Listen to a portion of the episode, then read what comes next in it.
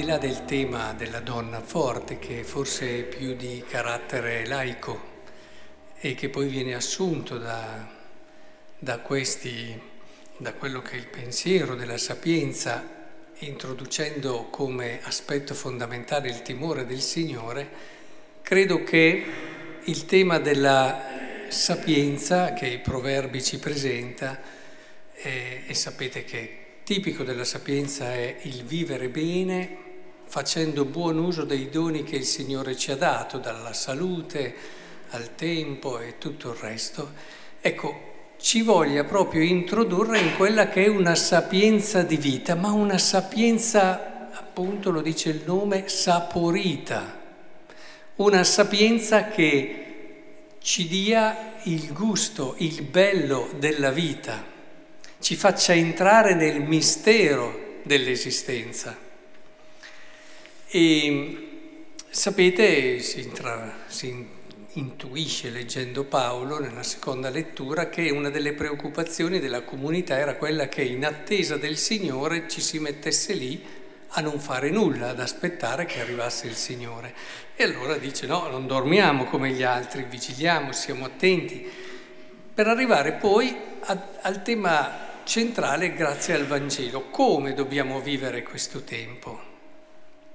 Allora, io vi invito a fare un passaggio. C'è una parabola che conosciamo benissimo, che è la parabola, la chiamiamo del figlio il prodigo, che sarebbe forse più corretto dire del padre misericordioso, come anche questa. Eh?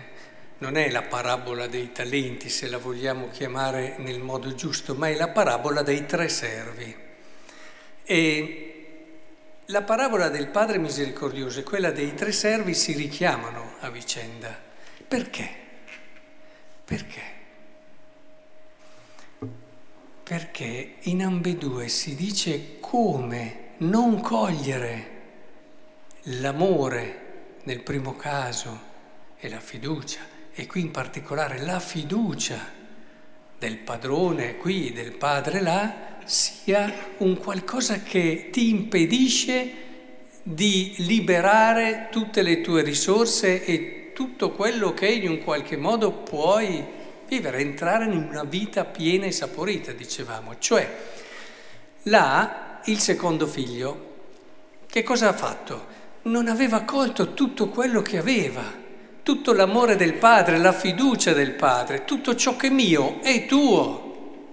Ed è per questo che si era chiuso, chiuso in un fare, più per dovere, più perché doveva fare, più perché... Non entriamo adesso in questa parabola. Comunque, non aveva goduto e vissuto e quindi neanche liberato tutta la bellezza di quello che poteva essere il suo patrimonio di doni. Qui è la stessa cosa. I primi due respirano, i primi due servi respirano e colgono la fiducia di questo padrone, perché oh, non dimentichiamoci, questo qua gli sta affidando qualcosa di suo. E quindi dice, mi fido di te, ti voglio dare questi cinque, questi due questo uno, a seconda delle capacità naturalmente, perché apriamo e chiudiamo subito una parentesi, ci sono persone che pensano più per paura dicono non ho le capacità, ma ci sono altre invece che al contrario pensano di avere le capacità per fare molto più di quello che in realtà possono fare. E, e, cercano e desiderano fare cose di cui non hanno le capacità, magari tagliando fuori persone che potrebbero fare molto meglio di loro le cose. Qui c'è uno spaccato anche di come Dio lavora, comprendere e capire quello che Dio ti affida leggendo quello che hai ricevuto, le tue qualità, le tue capacità, non sentirti sminuito se non hai le capacità di uno, le capacità dell'altro. Sii te stesso, questo è il tuo vero valore. E qui riscopri il bello di una fiducia che eh, ti abbraccia e ti dice vai, mi fido di te, ti affido questo. Ora, quando respiri la fiducia di qualcuno è chiaro che allora vivi nella fiducia, allora rischi E allora metti in gioco quello che hai ricevuto e lo fai, e lo fai con gioia, tanto che quasi si respira la gioia, l'entusiasmo di chi guarda, ne ho presi, ne ho guadagnati altri cinque o ne ho guadagnati altri due, con la soddisfazione di qualcuno che è riuscito nella sua esistenza. Sì, si è messo in gioco, ha rischiato, ma perché aveva anche dietro la fiducia, la respirava, la viveva. L'ultimo, ahimè, è animato dalla paura, non ha colto che il padrone si è fidato di lui e quindi quando non cogli la fiducia di qualcuno, facilmente perdi anche la fiducia in te stesso. E allora ciò che diventa il criterio del tuo agire è più la paura, il timore e abbiamo visto le conseguenze.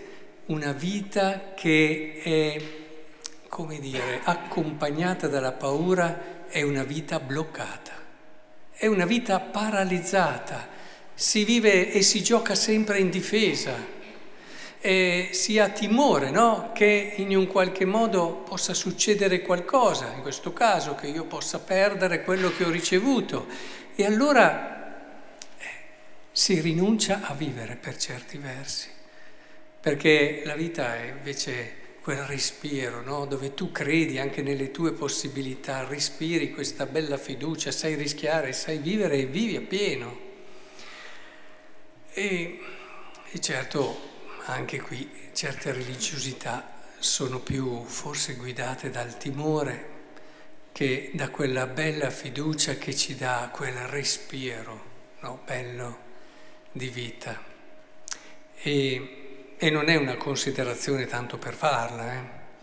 perché io mi dico, io mi dico, se io vi chiedessi Qual è il vostro orizzonte di vita di fede? No, ve lo chiedessi oggi. Chi è che mi risponde la santità? Ma perché non rispondiamo tante volte la santità? Perché cosa facciamo? Come il terzo servo? Beh, sai, io, io non ho mica ricevuto i doni che ha ricevuto quello lì. Sa, quelli là sono santi, io io sono una persona più semplice, una persona che cerca di fare le sue cose. Ragioniamo uguale. Abbiamo delle argomentazioni diverse, ma ragioniamo uguale. Perché non abbiamo colto la fiducia che Dio ha in noi, quanto Dio ci crede in noi e vi garantisco che vi ha dato a ognuno i suoi i doni sufficienti per vivere una vita bella, piena, completa che cristianamente parlando si chiama santità. Una vita donata nella bellezza del dono, perché quando doni e doni con gioia, ma ci può essere una vita più bella? È solo chi non l'ha provata non lo sa. Solo chi ha sempre dato il superfluo, garantendosi le sue sicurezze, non sa cosa voglia dire rischiare per amore. Anche perché dubito che si possa amare senza rischio per l'esperienza che ho avuto in questi anni, dubito che si possa veramente amare senza rischio, perché quando ami tu ti metti in gioco, tu perdi come se ti... Aff- è, questo il bello dell'amore, quando tu sei lì che calcoli, che controlli e dai, però è tutto perfetto. Ed è lì che noi facciamo la differenza. Dobbiamo ritornare lì a quella che è la fiducia che Dio ha avuto in noi e avere quindi quella fiducia che abbiamo in noi stessi. Come si fa a pensare che io non sono adatto a diventare santo? Ma come fai a pensarlo? Quando Dio ti ha avuto fiducia in te, ti ha battezzato, ti ha donato la sua vita divina, ti ha donato tutto quello che il, lo Spirito Santo ce l'abbiamo dentro, possiamo pensare a quello che è, ma ce l'abbiamo dentro. Siamo tempio di Dio.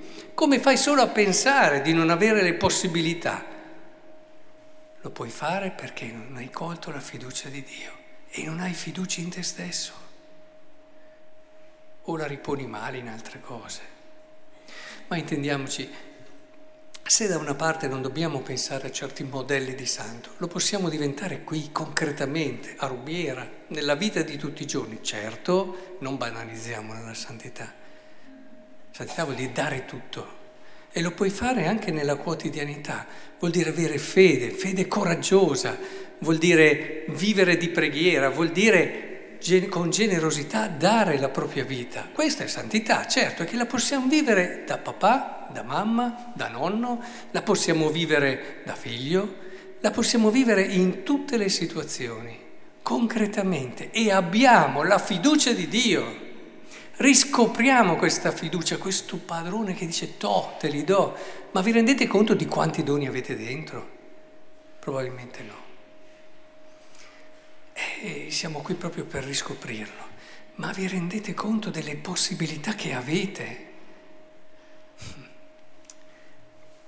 E questo è quello che dobbiamo, secondo me, riscoprire insieme. Ci sono due modi di vivere le responsabilità, che questa è una parabola classica, no? per ricordare la responsabilità di, per ciò che hai ricevuto, quello del timore, della paura che ti porta al calcolo, a fare le cose un po' così, a metà, eccetera. O quella eh, che nasce dalla fiducia, che allora eh, non riesci più, anzi ti dà quasi fastidio fare i calcoli, ti dà quasi fastidio fare i calcoli, anzi entri in un orizzonte differente, che è un orizzonte di gioia, di freschezza, è un orizzonte di senso di sé, corretto e giusto. Abbiate più fiducia in quello che potete essere e riscoprite questa fiducia a partire dal Padre. Ecco, questo vorrei che oggi insieme portassimo a casa, tornando a casa avere la consapevolezza di quello che possiamo essere perché c'è stato chi, e lo ha fatto in modo straordinario, ci ha detto credo in te.